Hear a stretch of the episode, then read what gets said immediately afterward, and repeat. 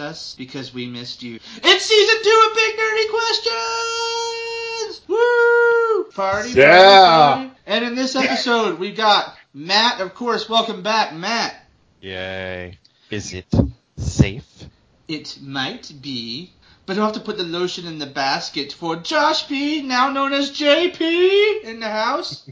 Yes, and the uh, the biggest thing that I learned from season one was that I actually attracted fans to the show. So I would like to say thank you to both of you.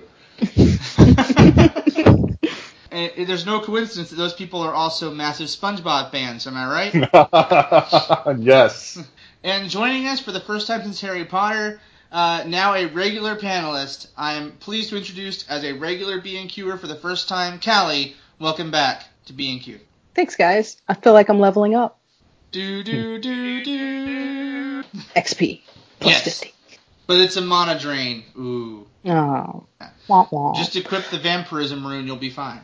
Got it. Matt, do we still have sponsors in season two? As a matter of fact, we do, Josh. Today's episode is brought to you by Recycled Topics. Recycled Topics. Reduce, reuse, re-air. Huzzah! And why is our topic recycled? Well, we decided that we were going to revisit our very first topic. If you listened to the pilot and got through it with our audio quality as it was back then, thank you, first of all. Uh, but you know that our pilot was on fictional universes that you would like to live in. And tonight we're going to be looking at eight more fictional universes that you might want to live in or might not, depending on the discussion. But before we get into our detailed dives into the universes, we do have a nerdy recommendation. And as is fitting after a break, I wanted to bring in my bread and butter for recommendations, a nice uh, bit of print science fiction. And I'm going to recommend the book Eon by Greg Bear. And I thought it was a fitting recommendation for this episode because it introduces such an amazing uh, fictional universe all on its own. Uh, Eon was published in nineteen eighty-five. Uh, and you might have heard Greg Bear, uh, he, of Greg Bear. He's a, quite a prolific science fiction author. But this book, which is set in twenty, two thousand five, and that's probably the most far-fetched part of it, was the theory that we would have a fully-fledged space program in two thousand five. Ooh, burn. Finds an asteroid that has a mysterious secret inside it. I don't want to say too much. Uh, but the Chinese Space Agency and NASA are fighting over custody of the discovery. And I say custody as in the rights to explore it. It's not a being. It's much bigger than that. This book was nominated for an Arthur C. Clarke Award in nineteen eighty-seven for its imaginative use of an alternate reality. I don't want to give away too much, but Eon in this title refers to the vastness of a civilization essentially hidden inside this asteroid that is accessible through a an immense singularity that literally takes an eon to fly through. The worlds that this book takes the reader to are simultaneously staggering and fascinating, if that's a good combination. Uh, I really thought of this book as a spiritual sequel to Rendezvous with Rama and the Rama series by Arthur C. Clarke. So if you like hard sci-fi with a lot of discovery and curiosity, I would encourage you to check out Eon uh, by Greg Bear. So that is our recommendation for this episode. We'll have more recommendations, of course, uh, this year. And we are st- starting for Season two uh, the Mondays after our release. So we release on Thursdays. On the Monday, we will on our Twitter account do a tweet dedicated to our Big Nerdy recommendation uh, so that all of our twenty-five hundred followers on Twitter uh, will be able to get the recommendations from us directly instead of looking in the show notes. So, and by the way, thank you to everyone who's been listening to B and Q during our hiatus. Uh, we've, we've been averaging over one hundred hits a day on our feed, even during our, hi- our hiatus.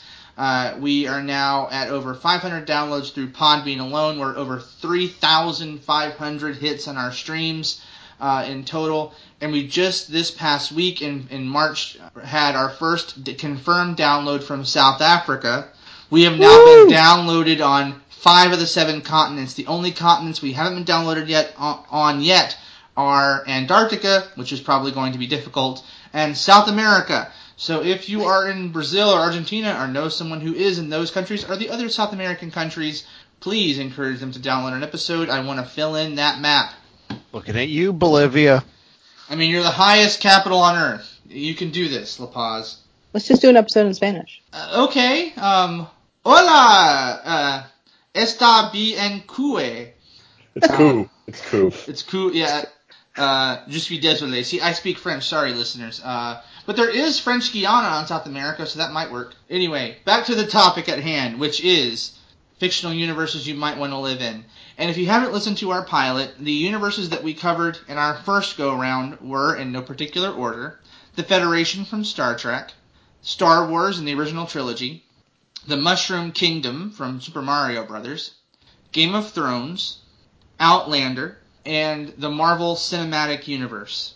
So that's what we covered in the first go-around. Oh, and Harry Potter. We also covered Harry Potter as well, living life in Hogwarts. So that was our first go-around in this topic, and this time we're going to cover a little bit of additional things.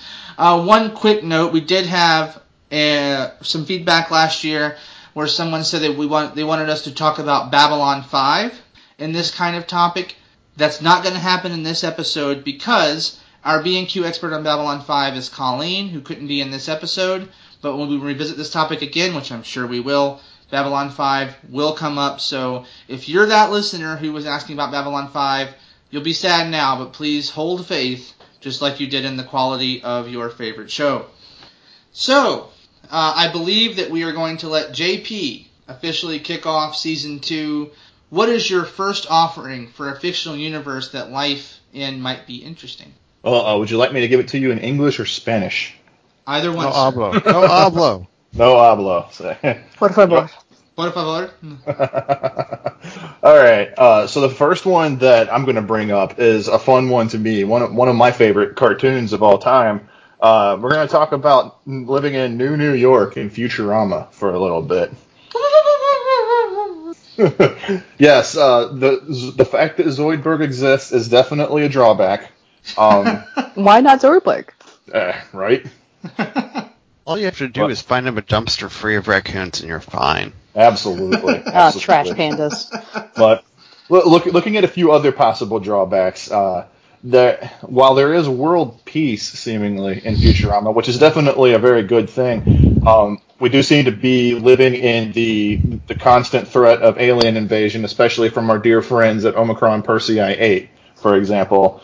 Um The uh, the package delivery industry is pretty incompetent. It's run by a one hundred sixty year old man who uh, I think might be a little crazy. And the the biggest drawback of all is that Richard Nixon is president again. Oh Lord! not not that that's necessarily a bad thing. Don't wish to offend anybody who appreciated him as president the first time around, but he does become quite the evil dictator. In, uh, in the year three thousand, so try to... And it's just his head, right? It's just his head. See, no no body can serve for more than eight years, but they didn't say anything about his head on a robot body. But some of the more enjoyable aspects of being in the Futurama universe, a k a. New New York, is uh, very lifelike robots that you can actually make, make friends with. They seem to have legitimate consciousness, which is kind of cool because, I mean, Bender's awesome. The, the fact that you can get anywhere you need to go through high-speed pneumatic tubes is pretty cool, too. And space travel is so simplified that you can go anywhere in the known galaxy. Plus, there's an amusement park on the moon. So I'd like to hear uh, what other people have to say about it. If I were going to an amusement park on the moon, I would put the crisscross track Jump Jump on constant play. Well, uh, as long as it's not the amusement park on the moon that's also there in uh, Doctor Who. Oh, hell no. Oh, yeah. Ouch. So uh, one thing I was thinking of with New New York, when you mentioned alien invasions, my first thought went to our, our loving friend Santa Claus. Absolutely. He, he is a threat in this universe, if I'm not mistaken.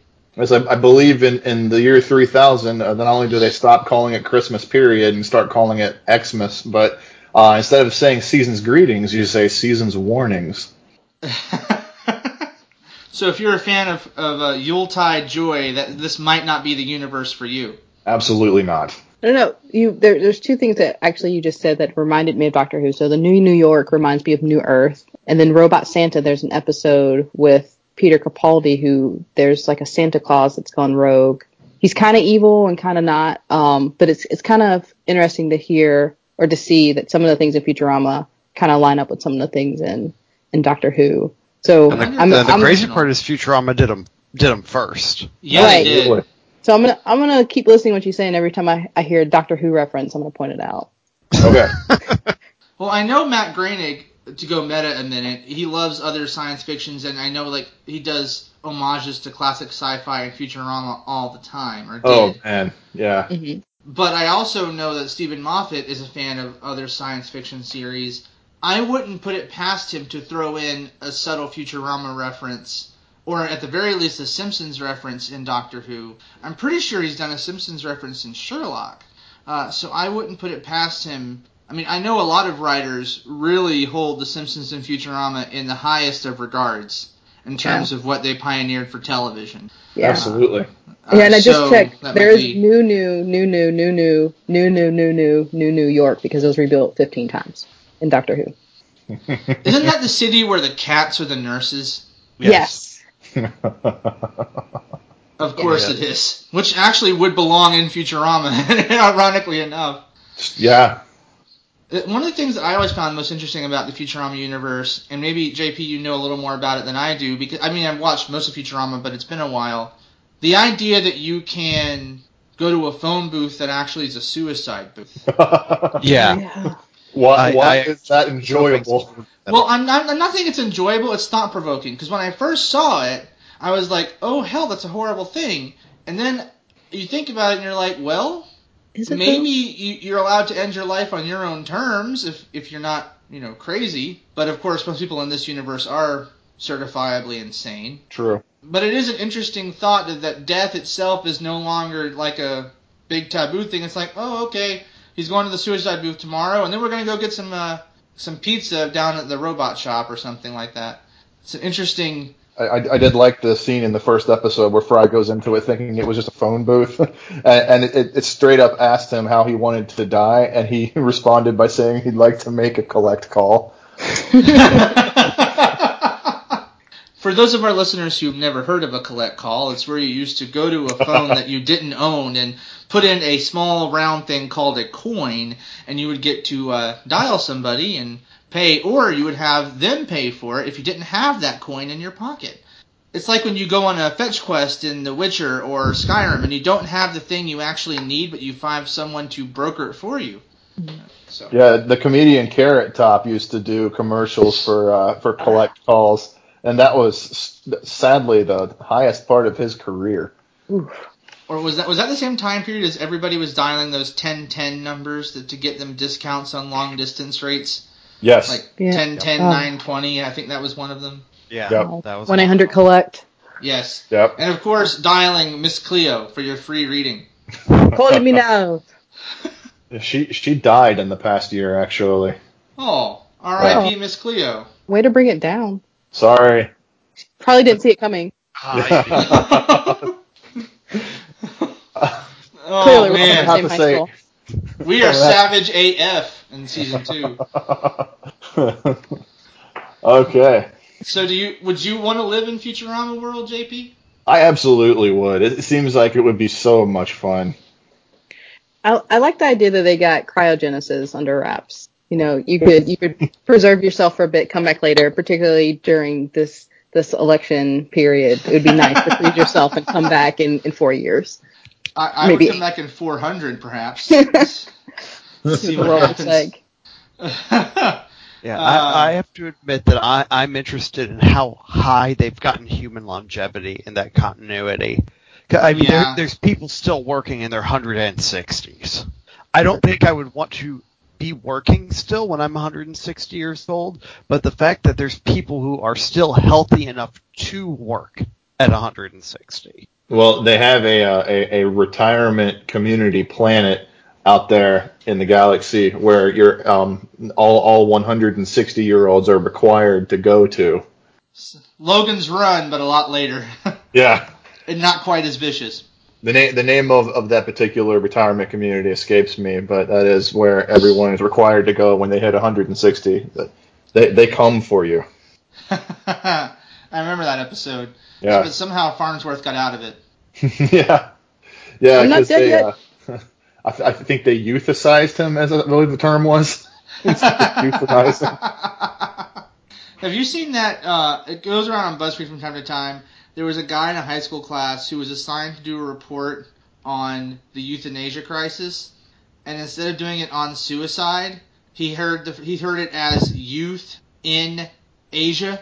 Yes, I've, I've seen pictures on starving of that. Children in Bhutan. I hope he still got a good grade for it. I hope so. Yeah. I mean, that's what problems when you when you don't actually write out the assignment, when it's just said orally. Well, I'm just happy that, that someone wrote something about Bhutan. I mean, how often does anybody actually study that country? I believe that, Callie, you said you had a location that would involve a little bit of a playing around. What was that you're talking about? Yeah, you need some weapons, too. So, um, inspired by my recent obsession with with Zelda, um, because I accidentally got my Switch four weeks early. Um, what? Oh, sorry. Yeah. Anyway, um, I I thought it'd be really cool to live in Hyrule. So, you know, as a kid, I played I played Ocarina of Time. That was probably the the game I got addicted to first. That I remember getting so involved in, going through walkthroughs, trying to find every little thing. When I figured out I was a a collector gamer, I had to find all the pieces. Um, just exploring the the world, being able to get your own pony, um, playing the ocarina and learning different. Um, learning different songs, having treasure everywhere. It just seems like, minus the whole Ganon thing, it just seems like a great place to live, explore. You, people want to train you. It's just, I don't know, it's just a great environment for me. If I could live in a game universe, it would probably be Hyrule. If, if you, since we're taking Hogwarts off the table, of course. I guess my only downsides really of Hyrule is, you know, Ganon always comes back at some point, but you kind of delay his return by just running around and, and collecting rupees. And then, of course, you never want to be out at night because you have the skull creatures that usually pop up and try to kill you. But also, I'm basing most of this on, on Ocarina of Time and Breath of the Wild. It's a little different in in Skyward Sword and, and um, Twilight Princess. But those two are the two most prominent games that have a lot of similarities in their, in their play that I'm into right now. I, I would honestly be a bit concerned about the uh, the rampant robbery and vandalism and use of explosives by uh, by half-mute children dressed in green, just rampaging through yeah. the kingdom. I mean, it seems to be a rampant thing in Hyrule. Well, I mean, if you just stick your cuckoos on them, you should be fine. Oh, yeah. Absolutely. You have dark- I recently replayed part of A Link to the Past, and I feel like if you own pottery in this world, you're screwed. Right? Yes. You could, no, or you could be. If you're you a, could be potter, a potter, you'd make a ton of money. Exactly. I wonder if there's a potter named Harry in Hyrule, because if could so, be. that would be amazing. Or he could be a very hairy guy, and they just call him the Harry Potter. Oh, that, that's messed up. I like Josh that. Just got one upped. He'd probably be the bomb. Oh, she got an extra life. Yeah. Where's my green mushroom? So I always wondered, in A Link to the Past, is it like, is the, the hearts and stuff, are they inside the pots, or are they under the pots? I always assumed they were inside the pots, because you don't see them when you lift them. You see them when you break them. At least in the later games. Yeah, that's true. The later games, yes, but in A Link to the Past, they're absolutely under the pots. That's only because the coders were limited in their, in their yeah, bit. Super Nintendo. Oh, certainly, certainly. But they're meant to be in the pots. I think so. I, you know, that raises the question: why are so many people storing human hearts in their homes? They're, they're not human hearts; they're just candy that give you health, and it makes it feel like it's a heart container. So it's like Mario Party. Yeah. Right, sure. And I would I would actually like to uh, point out another very lucrative career path in Hyrule would be landscaping, because you can mow your grass. You can mow your grass and find anything under there. Sure. It's it like would a be, metal detector person. Absolutely. It would be more dangerous because sometimes there are explosives and hiding under the grass. But most of the time, you come out ahead. You, you, you get free hearts, you know, to refill your heart. Or there are holes. You fall into a hole, into a dungeon you can't get out of. That That's also an assumed risk. So there'd be pretty high insurance costs for landscaping companies, but there's a lot of money to be made there. Yeah, you're sure. going to have to pick up inescapable dungeon liability coverage. I'm sorry. It's just, it's required for the industry. Hashtag inescapable dungeon insurance coverage. That may be too long for a hashtag. Probably. A we bit. Can do dungeon insurance. Hey. Yeah, yeah, that works. Dungeon insurance. But speaking of dungeon insurance, when you said you were going to do Hyrule, my first thought was, I would make a lot of money as a therapist, and I would put my office outside of the Water Temple. Oh my god, yes. And I would um. make so much money. Uh, just come in, tell me your problems, come on in. Would you the, set it up like Lucy from Peanuts, where it's just the little, the doctor is inside, just right outside. Pretty much. Right outside the Water Temple. And I'd have a soothing ocarina track in the background, like playing now, some ocarina Enya. Okay, so here's my question. Is your... Is the therapy for the, the frustratingness of getting through the Water Temple, or for having to deal with uh, Princess Zora, who is insufferable? Well, I would say both. Um, you have to charge extra if you're going to deal with both, but yeah, why not? We're an all-inclusive therapy shop. Absolutely. If you have money, I have advice. I was trapped in there for twelve hours with Princess Zora, and how did that make you feel? Like going into a suicide booth. That was, yeah. what, what, now I'm what? picturing Counselor Troy in Hyrule, which is also fantastic. Oh, yes. I, I actually, when, when when you said you were going to be a therapist, I thought of you setting up a, a, a little stand like uh, like Lucy from Charlie Brown has. I will I will say, though, uh, they, they make Princess Ruto a very redeemable character in Hyrule Warriors, if you guys ever played that back in twenty fourteen. Uh, they had the Water Temple in there, and Princess Ruto was a playable character, and she is actually pretty amazing in that game. Just nice. A little sidebar. Sweet. Uh, I just want to go ahead and say, in case any fans get upset, yes, Ruto. Ruta is Ruta. R- Ruto. Ruto is her name. Sorry, I said Princess Zora. I knew she, she's this, of the Zoran race. So, would you, Callie, if you were living in Hyrule, would you rather be a Link type going all over the place and having explorations but dealing with Ganon, a person, an N P C kind of character where you're in a village but relatively safe, or in the royal line like a Zelda? I would probably lean towards a non-playable character. Um, the problem with being Link or Zelda throughout the games, it seems like they're reincarnated, so their their journey never ends. So you constantly have to live every couple hundred years. You have to go find each other, get all your memories back, and, and go destroy the evil guy. But if you're a non-playable character, it's kind of like you only live once type thing. So I'd mm-hmm. probably be either um, Epona's dad, because you get to be you get to deliver milk to the castle, and you get a, a kid who can ride and teach people how to ride horses. So why not? Um, But yeah, I'd probably lean towards a non-playable character, someone who has a cool job where they get to go back and forth. They have access to the castle, but don't have to deal with the, like the. Makes sense to me. And we also have our first bleep of season two. Thank you, Callie. You're welcome. I try. uh, but you mentioned regeneration, and honestly, that's a fantastic segue. When you think of regeneration, you probably think of, well, one thing hopefully, and that is artificial limbs. No, I'm kidding.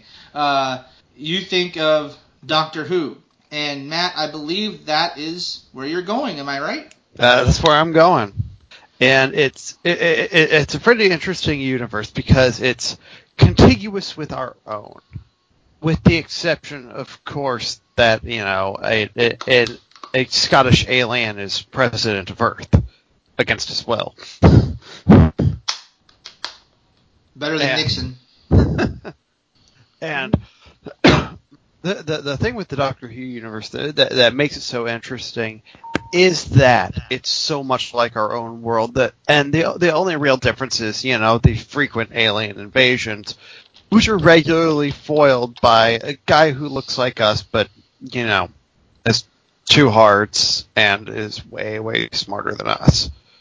So you, you've got you've got him running around in a box that's bigger on the inside with a screwdriver. You know, occasionally abducting early twenties British women and gallivanting about space with them. So I don't really see it changing much in my life because I'm not an early twenties uh, British woman, or so it. I don't know. I don't know if it would make much of a difference for me, other than, you know, the frequent alien invasions, which seem to be heavily concentrated on London. So basically just stay out of London around Christmas and you're fine. And avoid statues. Oh, don't don't get me started. And make sure you you keep a Sharpie on you so you can keep track of all the times you saw the silence. Yeah. But of course you wouldn't know what they were. No, no but well, you would the, eventually the figure out. Resolved. The silence got That's resolved true. by their own subliminal messaging. That's true.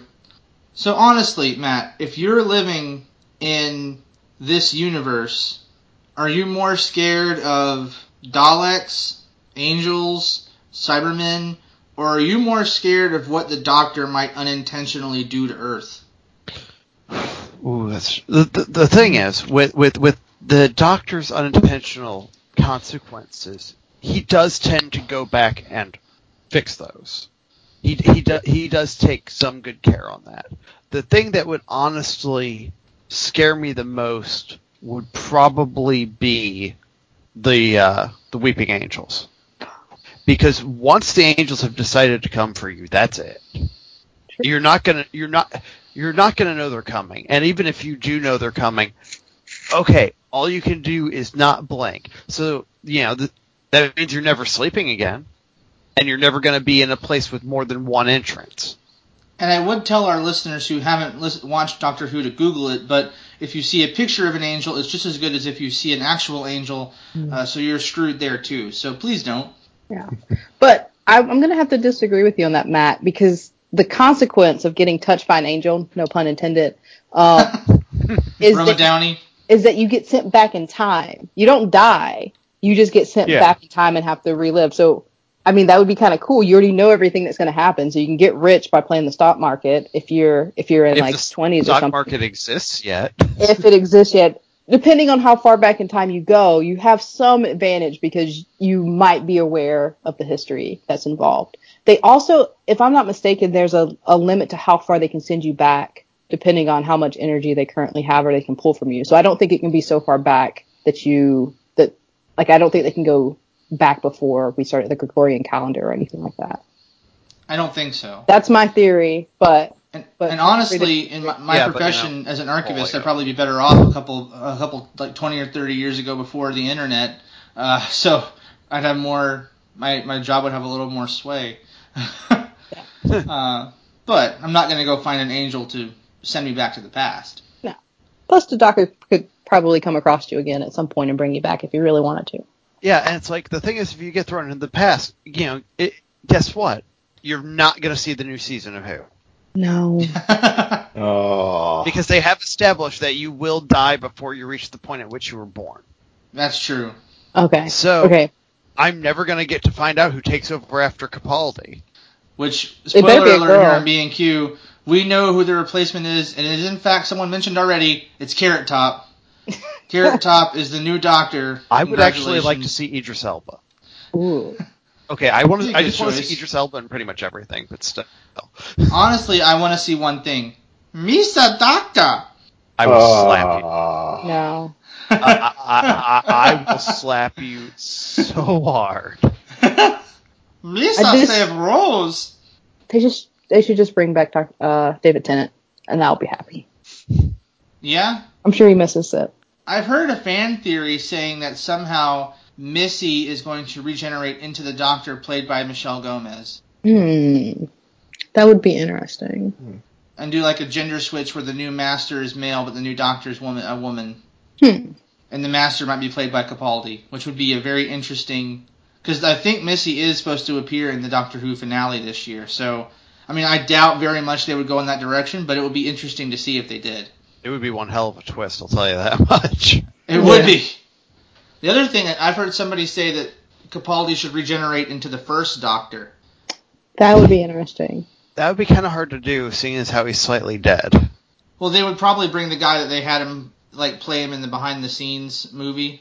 I mean, I, d- I doubt it, but again, who knows? The thing with Doctor Who is there's no rules for this stuff, so... It'd be cool if he regenerated into Alex Kingston so that he would look like River Song, but he's still the Doctor.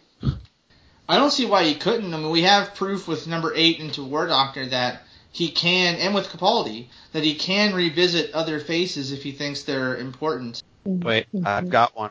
I've got one. What? Tom Baker. Because there's a reference to it in the fiftieth anniversary special. Yeah, there is. There, there is a, there is a very clear reference to him in the future regenerating into the aging body of the Fourth Doctor. I feel like if they did Tom Baker, though, it would have to be like one episode and done, because he's not, he's in failing health. Uh, yeah. So, like, in the Christmas special, it could be Tom Baker, and then it would be regenerated to whoever the new director is chosen. But who, who knows? But anyway, we're off topic on regeneration. Uh, it's what but we do. I think it would be an interesting universe to live in. And if, for no other reason, we discussed last year that perhaps the best time machine in all of fiction is the TARDIS, because it lets you go anywhere, any when, period. And there are no restrictions on that. Plus, even though it's a fairly small ship on from the outside, from the inside, you could pretty much never leave your TARDIS, and you'd be have a comfortable life. You could just explore the inside of that TARDIS. And I honestly think the inside changes from time to time, so you can never get bored exploring it. And we saw in that episode, Journey to the Center of the TARDIS, just how expansive the interior would be. So if you got your hands on one of those things, your life is set. You don't have to follow the same path as the Doctor and seek out danger. You can go seek out Doctor. less dangerous things. You could go live on Risa if you wanted to for a couple hundred years and uh, hang out with a, a horny Riker. Oh, if that was your see, choice. See, see, I was just going to be like, go to every taco truck ever. Yeah. Okay. Uh, I, I mean, you just you you, you want to bring that into it. do, I, do I detect a subtle Deadpool reference there? I just really like taco trucks. Okay. You could go purchase a stock in I B M and then go sell it instantaneously. Good. Fifty years later. But you're assuming you have a TARDIS that isn't broken. Because the That's Doctor's true. TARDIS is broken and tends to go with what she thinks is important. That's true. You would need a non-sentient TARDIS.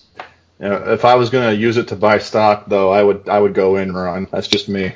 That's cold, dude. Sa- Savage A F Season two, guys. An Enron reference for the win. See, I would pick, and, I would you know, pick up Ford stock as part of the I P O, buy a controlling interest, and then come to today when the stock's worth like two hundred some dollars a share, and then sell my like sixty percent holding and just watch the company crash and burn while I walk away with billions of dollars. Because what can I say? I'm a General Motors kind of guy. You'd make it rain. Okay. We're talking about Rain from Mortal Kombat? Yes. Okay. Then we're Which good. Is not a universe we're visiting in this episode. One day. Um, but one day we will visit that universe. One day when we have enough of a babality meter, Billy. Not oh, today. That would make a great baby announcement. Right? Babality. Oh, yeah. All right. Got you it. know, when I get a dog, I'm going to have an animality. I'm just going to put that out there. Nice. I mean, it's not a dragon. But anyway, m- moving on. Uh, and now for something completely different. It really is, because the universe I'm bringing in, well, uh, it is topical in a way. They're, they love topical humor. Uh, but J P introduced an adult-oriented cartoon. I'm introducing a more adult-oriented cartoon uh, because, oh my God, it's South Park. Uh, you bastards... It, we got to just talk about South Park. Um, going down to South Park and meeting some friends of mine is a very dangerous life. Um, it can be. Because, yes, there are friendly faces everywhere, but there are also faces that are going to kill you. We're talking about a universe wherein, just to name a few, Iraqi terrorists electroshocked Santa Claus's testicles and killed Jesus Christ. Woodland Christmas critters performed an abortion to make sure the Antichrist was successfully born. The, um, let's see, what else? Mister Garrison became Missus Garrison became Mister Garrison and caused some confusion. That's actually not that bad of a thing. uh, that's actually probably the best thing that we've had. Uh, but in that process, he decided to graft his genitalia onto a hamster, which probably wasn't a good idea.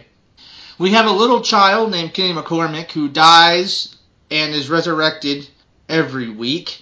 Did they uh, ever explain so doing... how he's resurrected? Yes, they Yes, did. Actually, in the Mysterion trilogy, it's explained that it's his superpower. He is cursed to always, he cannot die, period. He cannot die. He's always resurrected. And it always happens where his mother gives birth to him, and then he becomes fully grown up back to Kenny within the span of twenty-four hours. Wow. Um, so imagine Missus McCormick's dismay in life. Oh. Uh, Continual birth. And Mister McCormick's dismay at that as well. Um, but yeah, so there's that. Um, Barbra Streisand is a mecha Godzilla-type creature that can destroy things in a single bound. Pokemon are a plot from the Japanese to reenact revenge for World War Two.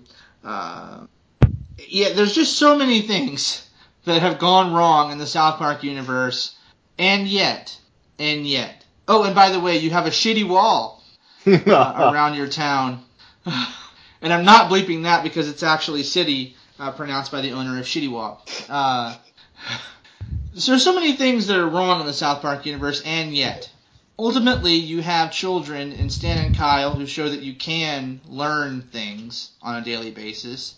And Trey Parker and Matt Stone have imbued that universe with their own strange ideas of what is and isn't right. They don't put up with B S. The characters of Stan and Kyle are the moral compass of humanity, and they're sort of like the chorus in an old Greek tragedy where they're going to be pointing out how ridiculous everyone else around them acts. Uh, so if you have the ability to be a Stan or a Kyle, living in this universe might not be too bad. If you're a Kenny, you're never going to die, which we, we have debated if that's a good thing or a bad thing on B and Q, but maybe that's your preference if you want uh, immortality in, in a very strange and destructive way. But also you're living in a world with Eric Cartman. Respect yeah. my door tie. Thank you, Callie. Uh, Eric Cartman, who... once imprisoned Butters, innocent Butters Stotch for ten days so he could get to Casa Bonita and made him believe the world had ended. Eric Cartman, who caused a war in the future because he wanted an early copy of the Nintendo Wii. And Eric Cartman, who killed the parents of Scott Tenorman and fed them to him in a chili because Scott Tenorman had sold him his pubes. It's, that seems like a just consequence, yeah. You're living with a murderous child. And that's not an exaggeration. It's like with Stewie Griffin. I mean, this guy is a is a psychopath. And I feel like any universe with Eric Cartman is not safe. Okay. No. Uh, but the, the the best, uh, most just ending to Eric Cartman ever was the episode where he tried to compete in the Special Olympics as a ringer. Yes. I also enjoy the episode where he has his own amusement park because he inherits a million dollars. And by the end of the episode, it's all gone to hell for him. Oh, of course. And Kyle's like, there is a God. uh, so, I don't know. On the one hand, all the horrible stuff. But your life would never be boring in that little mountain town. That's for sure. You'd also never uh, get anything done. No, you wouldn't. And it seems like the adults will never have to work. They just, you know... find medicinal marijuana and go turn the internet on and off again and play ping pong with their giant uh, medically induced large balls. I, I, th- uh, I think the only adult that really has any regular job is Officer Barberady, that poor man. And Chef. And Chef. Chef. But Chef is gone now. Yeah. Yeah, poor Bert. Which we can get into later. But yeah, Officer Barberady, uh, talk about an incompetent cop stereotype. Chicken lover. And, and, and, of course, Mister Garrison and Mister Mackey have regular jobs on the show, too. But it doesn't really seem yes. like anyone else does. No, not at all. Ooh, I mean, Eric, yeah. Eric Cartman's mom is, well, her job dis- is described as crack whore. Uh, so, there you go. I don't think I'd want to live in South Park. No. It would be fun to try for a couple of days and see if I can hang it. It'd be a nice amusement uh, park. Yeah. Exactly. It'd be like, like Westworld. I feel like this is the kind of theme park people pay... a lot of money to get into, but most people don't understand why they'd pay the money. Much like going to see Fifty Shades of Grey. Ooh, birth. Ooh. And now I'm picturing Fifty Shades of Cartman, and I am ashamed. Good job. Let's move on to X-Lax. Ugh. Crap. Let's move on, people. Please. Crap. Josh, you're, or J P, you're up next. Move on. Yeah, no more crap, people. Take us somewhere else, anywhere else. Please. Uh, I don't know if you're going to like where I'm going, um, but I will gladly take you guys with me. Just picture you're going into work, walking into the building. It's just a regular Thursday.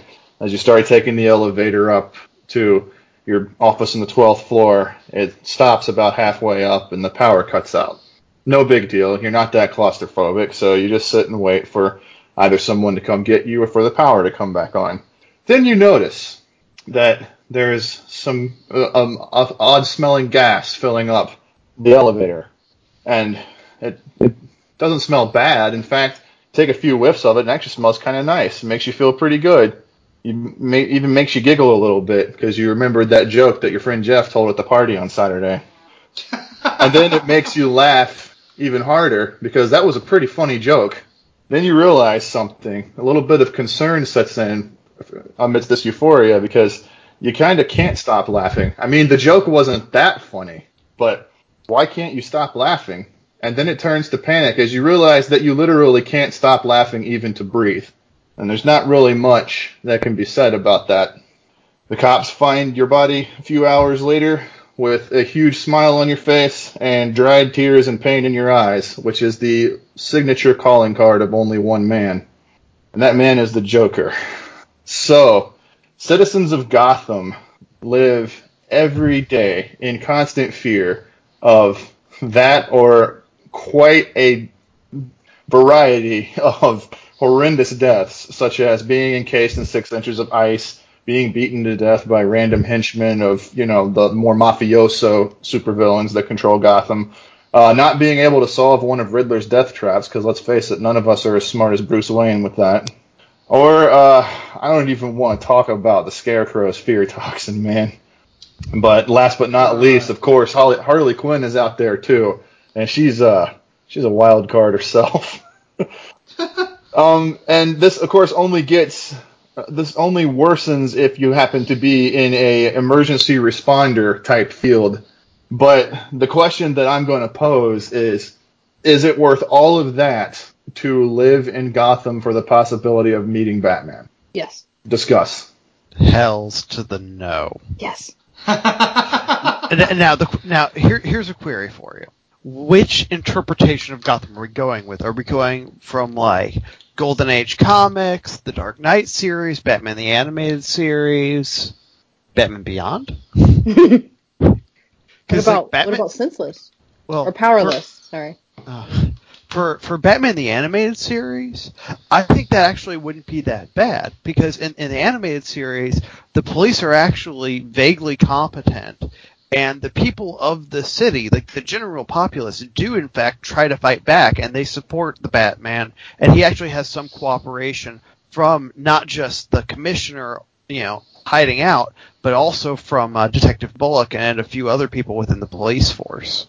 So I think it could be okay for the for the nineties Batman the Animated Series, but like Dark Knight, you know, the the Christopher Nolan trilogy, nah, man, I'm out. Not a chance. Well, I would like the, the classic T V Adam West Batman, because I've always wanted to live in a universe where sound effects show up as mani- physical manifestations when I hit something. Oh yeah, that that's, uh, that that'll be great. You're walking down the street and suddenly you get busted in the face with an onomatopoeia. Yeah. Hashtag deadly onomatopoeia.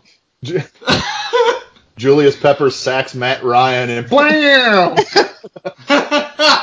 Where are you in the hospital today, sir? Knocked unconscious. Oh, and imagine. You know, the worst would be like if the P O W comes up and it has the jagged edge and somebody walks face first into it. It'd be like a Mortal Kombat fatality by P O W signs. But would like they then get their own. Yeah. But would they then get their own sign for being impaled by a different bubble? Yes. Can you imagine that headstone? Impaled on, impaled by onomatopoeia. The medical coding and billing industry has to suck in Gotham. I don't even want to think about that. Yeah. Blown up by a penguin bomb, by a Joker bomb, by a Scarecrow bomb. Killed by died of gas. Which one? Of comically oversized explosive device.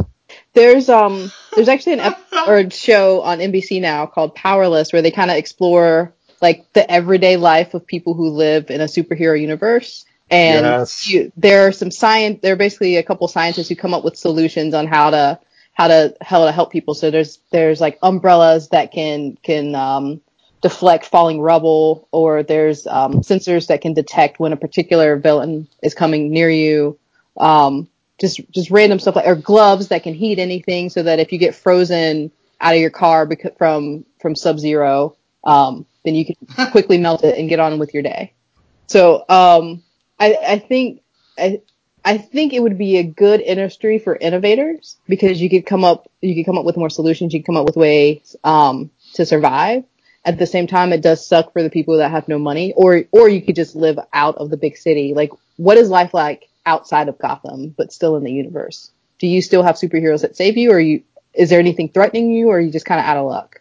Presumably, if you're in the D C universe, then yeah, because in D C universe, you're dealing with Darkseid, uh, um, Doomsday, Lex Luthor could be the president, which is probably what's actually going on in reality right now. Uh. Um. Yeah, but he yeah, has better I mean, hair. Yeah, yeah. But the D C universe, you're dealing with villains all over, right, J P? I mean, yeah. If if you leave Gotham, you might leave a few of those rogues, but you're not going to have a free pass. Yeah, you you would leave a lot of the more twisted villains if you left Gotham. That's that's for sure. But no, there's nowhere where you're going to be completely safe from it either. Uh, by the way, when you mentioned Riddler Death Trap, I came up with a fan theory. Okay. Uh, Jigsaw from Saw is actually the Riddler as well. I thought about that too. Uh, I, when I was writing down my notes for this episode, I was thinking of that. He was the Riddler first, and his traps at first weren't lethal, or at least were not as dangerous. But as he became older and not satisfied with the lot of people escaping from his traps like Bruce Wayne, he made the traps more lethal, as in, as in the Saw series. The only reason why I didn't uh, immediately come up with that and, and introduce that when I was thinking about it before the show was because they are a little bit too different still. Um, with Jigsaw, the answer is literally right there. There's nothing to figure out and how to get out of it. It's... it's usually involves having to make some kind of personal sacrifice in order to escape the room alive, or just to do something very undesirable. Whereas with the Riddler's death traps, there usually is a lot of figuring it out involved. It's less sacrificial and more thought. Yes. Thought-based. Yes, it is definitely more of a puzzle than the Jigsaw uh, challenges are. True, and and Saw, most of the mind trips are the are the plot, not the puzzle. Mm-hmm. And I'm talking about the first Saw because it's the only one that I've seen all the way through that actually had a coherent story. Right. uh, but yeah, that would be a universe I don't want to live in either. But yeah, Gotham is is a tough one. I mean, but yes, to answer your question, meeting Bruce Wayne is pretty cool. Mm-hmm. I mean, that that seems um, to be really the only positive that I had for going into Gotham. So if if, if living in Gotham has other positives, I, I would love to hear your guys' thoughts on that. Well, honestly, I think I'd be best friends with Oracle, so that might be kind of uh, cool, too. Absolutely. I mean, she is badass and, and, and a nerd. She would be a fan of B and Q. Certainly. Uh, but uh, still not enough. Now, are we meeting Bruce Wayne or Batman, and do we know either one of them are connected? Good question. Uh, you, you wouldn't. If you if, if you were a citizen of Gotham City, you would not. Okay. Okay. Knowing my luck, I would meet Man-Bat instead. Or Robin. Which one? God. Oh, come on. They Jason sent... Todd right after he dies. That's which one. Yeah, oh, come on, man. You, you're the one oh, who man. finds Jason Todd. That That's what you get.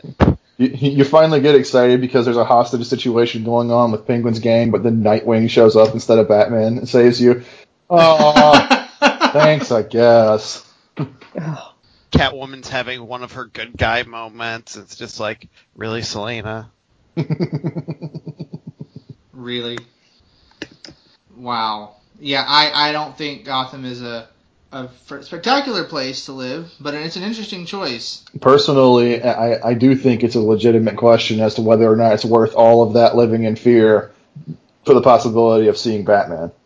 It might yeah. be. It might be. We'll have to come back to that in the show and see which of the eight we chose. Uh, Callie, I got a feeling that your next location is nothing like Gotham. Oh, absolutely not. Um, so, so... So Hyrule was my first choice, and I, I, I noticed while I was playing uh, Breath of the Wild that some of the gameplay was very similar to Lord of the Rings, and and I started thinking, you know, uh, Middle Earth isn't too different from from Hyrule. You you have you have these magical creatures who have um, pretty good archery abilities. Um, they have pointy ears. You got a big open world. There's some random evil guy in a very dubious location that you're you're not supposed to approach unless you're prepared. There's a pretty girl and a warrior dude who are, who are trying to save the planet. Um, and you have all these cool languages that people are speaking in, in different runes and and ancient ancient powers and languages that that um, that help you on your journey. So I feel like Middle Earth would be, assuming it's a peaceful time, would be a relatively good place to live, particularly the, Shire, the Shire, who doesn't want a round house um, with with all kinds of crazy, great food and, and beer and, and wizard fireworks. Um, you just have to wait seventy-five years between each show. Uh, Sounds like Portland. Yeah, pretty much. It's just like just like. So Portland. Was Chuck Norris like the lead architect for the Shire then? I was going to say that too, with a round house. Yes, he just throws a roundhouse and a new Shire home is made. Knew it. Knew it. Yeah. He also. Well, the one ring is, is uh, Chuck Norris's ring somehow, right? It's the only way it has all that power. Well, there's that, but in Chuck Norris's world, you wouldn't have to make the Fellowship of the Ring to journey to Mordor. He, you would just bring Mordor to you. You would stand still and the earth would revolve to you. Um. So, yeah, I, I think Middle Earth would be a great place to live. There's tons to do. There's tons of places to visit. Um, tons of people to interact with. Not all of them want to kill you off offhand. Um, if you find the right people, you can be relatively safe and, and live a good life. Um, there's also some magical journeys involved if you make friends with a wizard. So you could have a chance to win a lot of gold and destroy a dragon if you don't lose your head first, or have to escape from a spider and, and have to dream about that every night for the rest of your life. Um, other than that, things are pretty good. Um, I think the only downsides, I mean, there's Mordor and Sauron, but if you're living post Return of the King, life is good. Um, there's probably a lot of people who are constantly angry with the Eagles. They seem like they only show up, um, well after the fact, when they could have just skipped the whole goddamn series and, and just flew you to Mount, to Mordor and let you drop the ring in and, and save the world a whole bunch of heartache and pain. Um, and then you, and then there's like, if you remember the part in, uh, the, the Two Towers, it would probably, I think, I think one of the worst punishments would have to have a conversation with an ent and, and wait for them oh. to form a sentence. So, oh. so instead oh. of prison, you just kind of send people off to work in the, in the ent filled forest and have to have conversations with them. Ouch. Yeah. By the way, the only eagles that are more useless than the Lord of the Ring eagles are the Philadelphia Oh! Savage A F in season two. Uh, just saying, they also were beaten by giants. Oh my oh. god. Oh. oh. I I am so wow. sad I didn't think of that. Why's it gotta be that way? Wow. oh man. We're, we're setting a pretty dark no, tone right. for the season here. We are. Uh, I'm going to go listen to B N Q. It's wonderful and whimsical. And what am I listening to? It reminds me to, to use – I was doing research on my universe of South Park earlier today, and I watched the episode where it takes Jimmy an entire episode to sing one Christmas carol because of his stutter problem. And I think Uh-oh. talking to an int is worse than talking to Jimmy. Well, yeah. What about Jimmy some... talking to an int? That's the entire twelve-hour extended cut of the Two Towers. Today, Jimmy gets a performance review from an ant. well, gosh. Yeah, Dude, it would take forever. Tune in next week to find out whether or not Josh and Matt have indeed punched their tickets to hell. oh, that's been punched for a long time. you shall not bat? You, you, you shall not bat? My question for you guys is which of the which of the races between elves, dwarves, orcs, hobbits, rangers, who would you want to meet and hang out with the most?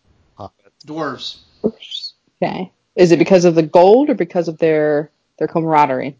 Their camaraderie, they're down to earth, and there's not much of an expectation. Like with an elf, I feel like you'd have to be like, you know, like, yes, mm, yes, I, I know the spells, mm, yes. I mean, obviously not, but you, you get what I'm saying. I mean, it's Orlando Bloom, and blonde Orlando Bloom. That, that's intimidating. You mean Justin Timberlake, because uh, that's really just Justin Timberlake in disguise. Is that why they Cry Me a River? Yes. Yes. Yes, it is. Well, um, I guess this is as good as time as any to say that I, I actually would like to meet and hang out with the elves personally. So, but I don't really have any legs to stand on at this point, so next. All things considered, though, I feel like Middle-earth isn't a bad choice, especially post-Sauron. Mm-hmm. I mean, I personally like air conditioning. Of course. But it's it's not a bad place, all things considered. It's, it's kind of like living in the, I don't know, the tenth century, but with a lot cooler, you know, different kinds of people and creatures yeah. and such. Yeah, but I mean, if you dig your, your hobbit hole low enough, you can be pretty cool. And you get to talk to a dragon that's voiced by Benedict Cumberbatch, which is, I mean, that's already, that's the best thing ever, so. Yeah, but, I mean, e- even though it is Cucumber Wrinkle Hat, I just, it's still a dragon, and do you really want to mess with, in the, you don't meddle in the affairs of dragons. We're crunchy and taste good with ketchup. Well, you, why do you need ketchup? you, you don't question I mean, why some dragons, dragons some dragons are on the Atkins diet, thank you very much. Yeah. Well, I'm pretty sure, uh, I'm pretty sure Smaug is on paleo, so.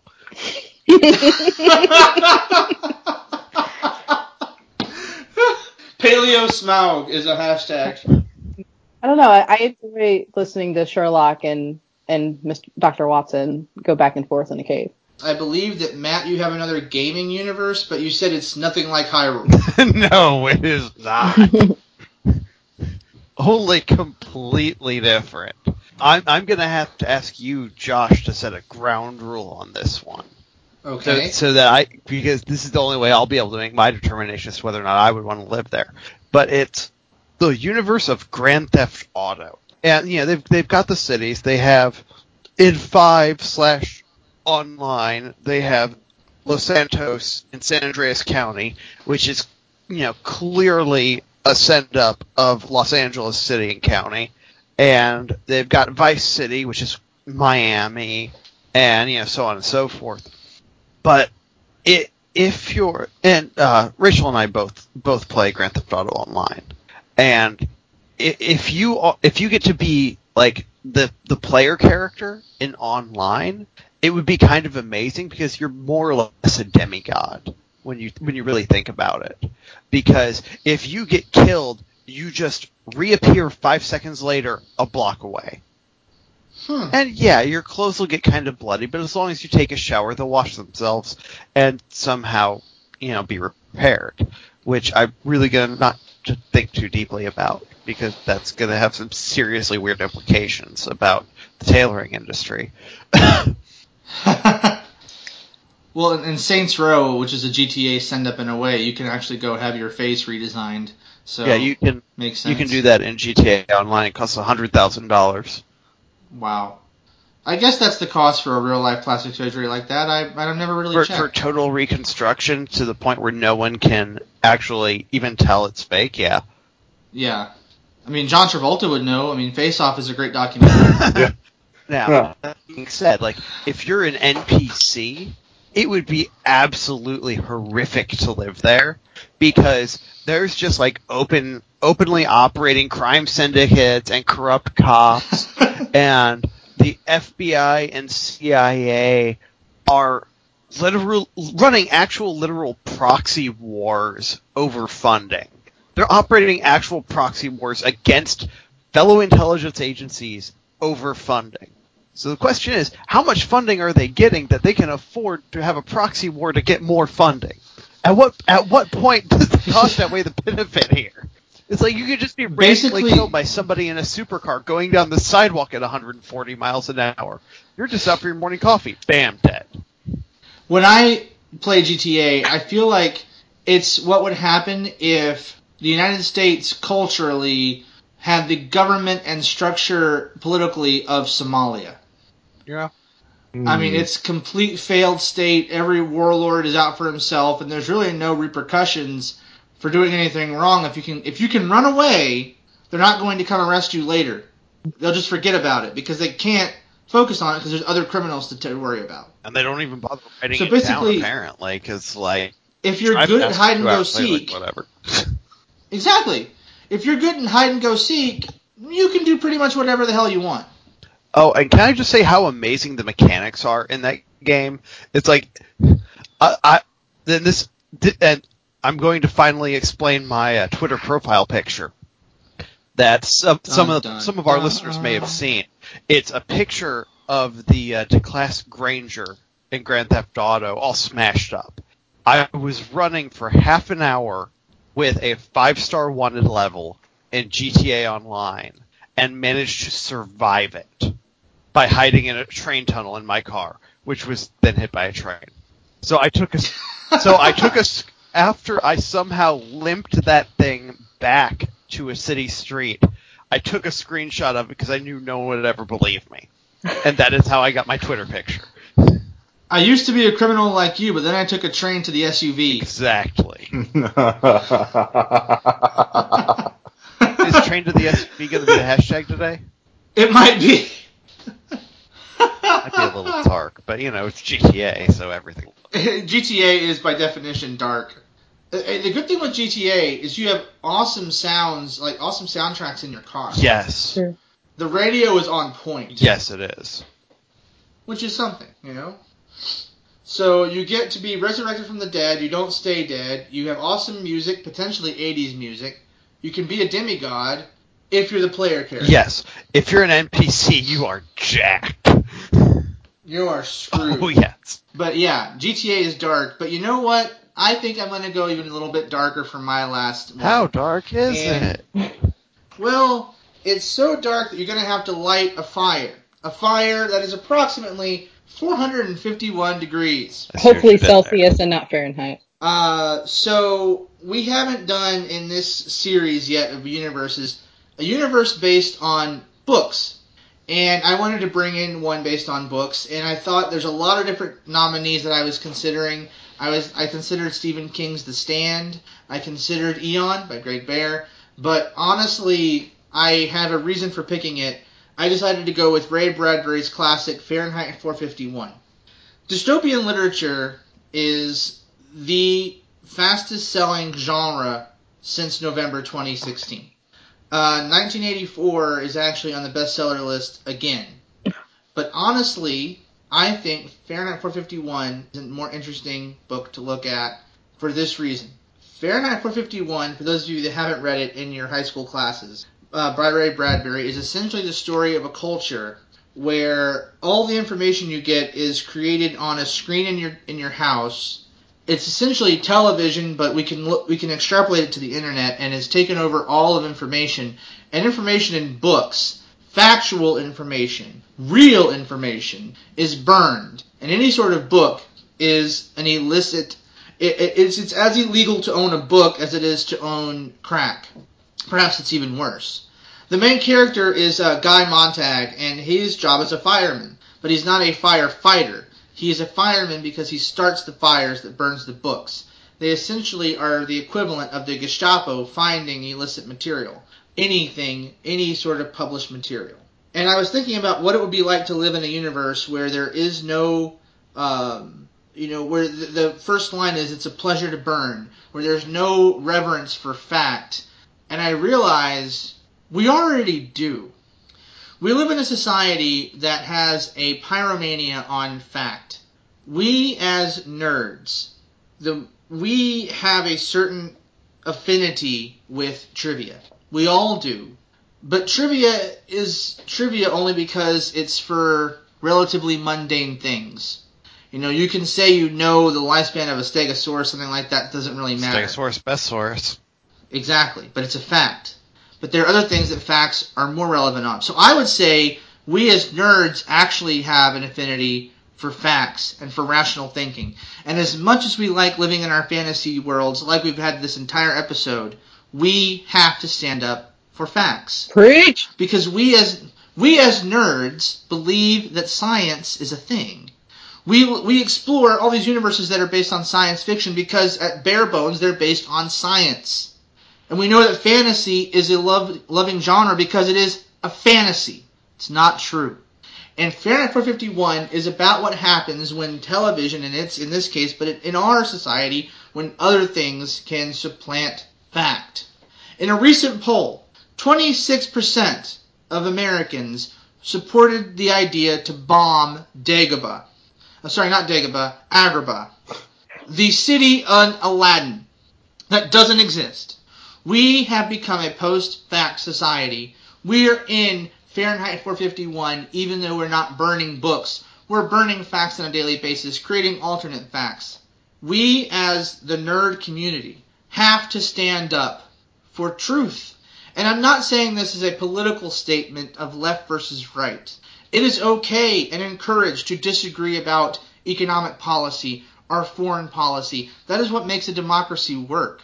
But when you cannot have people agreeing on basic facts, when you can no longer agree that evolution is a fact, gravity is a fact, computing is a fact, and climate change is a damn fact, we're screwed. So living in Fahrenheit four fifty-one, that was my submission, but I'm going to take it out because it's not a dream anymore. We do live in it, and it sucks. And that's all I got to say about that. Should I call you Reverend Doctor Hager now? You might. Sorry, I, it's it's. I've been building that for a long time, and I feel like we as nerds have a special obligation to stand up for fact. I mean, we have to, and I think it's it's needed in in this day and age. And I, I will say, I trust you listeners with saying saying things like this, because throughout the first season of B and Q, when you've told, sent us feedback, yes, you you laugh along with us, but you really enjoy the episodes where we make you think. We, as a podcast, we're in a, a unique area for nerd podcasts where we focus just as much on thought-provoking topics as we do on fun and laughing and silliness. And I felt like you, as a B and Q audience, you totally probably agree with me, and maybe you didn't think of it in this way, but don't think of it. And the reason I wanted to say that it's Fahrenheit four fifty-one and not nineteen eighty-four. In nineteen eighty-four, at the last sentence, the main character succumbs. As in Chain of Command, the episode from T N G, he starts believing in the lie that there. He starts believing in the in Big Brother is telling him. In Fahrenheit four fifty-one, Guy Montag sees the error of his ways, sees that being a fireman is wrong, leaves the city, finds people who are like-minded, who read classical mythology and books and histories, and they go back to the city. And the book ends with th- these people going back to the city to try to reclaim humanity. It is an ends on a note of hope. It is no longer a pleasure to burn. We cannot have a pyromania of fact. It is a pleasure to learn. And that's what we should be focusing on as a human race. So that's why I chose that book. It is what it is. Sorry, guys, to go dark a little bit. But it has a nice light at the end of the tunnel. Oh, absolutely. I, I'm at a loss of words, man. I didn't see that coming at all. Sorry if I uh, don't be sorry. Any of our listeners. Don't be sorry.